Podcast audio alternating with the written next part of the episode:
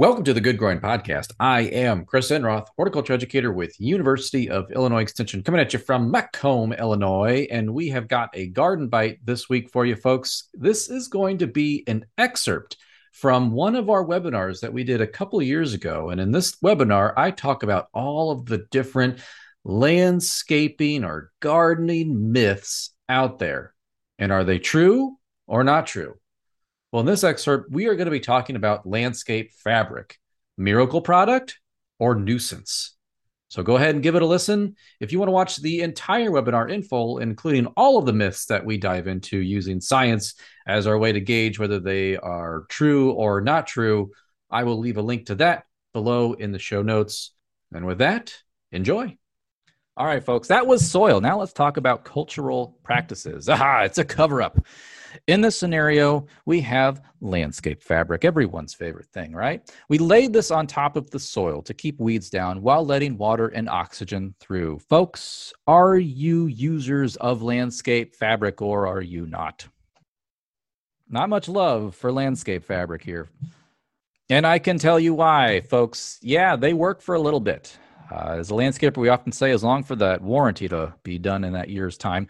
But research has shown that over time, the pores in landscape fabric fill with soil particles, which then makes it impervious to water and air. And if there's one thing we know that our plants and a healthy soil need is a good water and air exchange from the atmosphere in to the ground. So, additionally, what happens is weed seeds blow in and grow on top of the fabric. Folks, I could not talk about this without showing you my own little experiment. So, in my backyard, we recently moved into this home.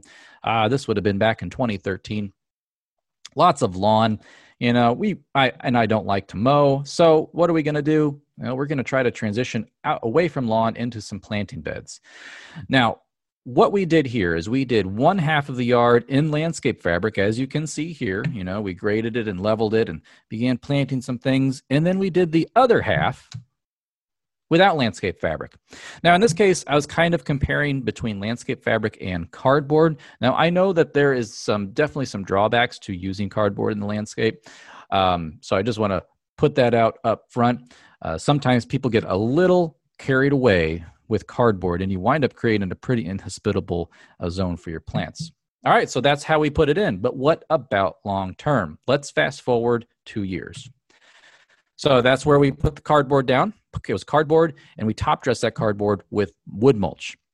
About two years' time, hey, the mulch is gone, cardboard's gone, but we got some weeds, don't we? Yes, indeed.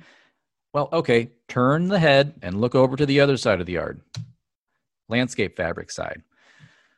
Mulch is still not quite decomposed, but we're starting to obviously be getting weeds growing on top and through that landscape fabric. And it's just ugh, ugly.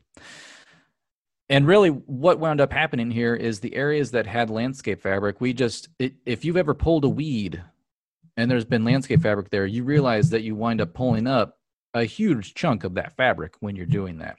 So it really becomes more of a nuisance than beneficial when it comes to long term, uh, you know, being helpful in terms of weed suppression.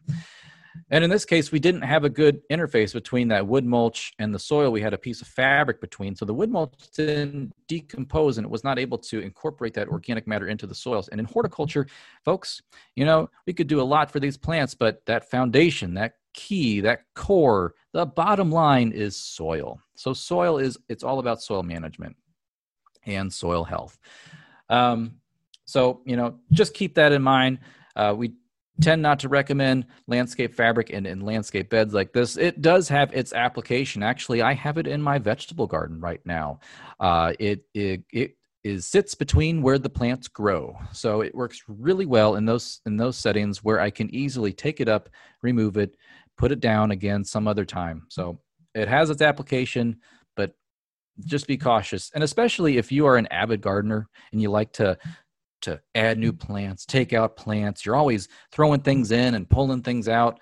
The fabric just gets in the way. So again, there you have it.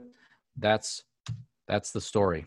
Well, that was some interesting information about landscape fabric now, wasn't it? Well, listeners, thank you for doing what you do best, and that is listening, or if you're watching this on YouTube, watching. And as always, keep on growing.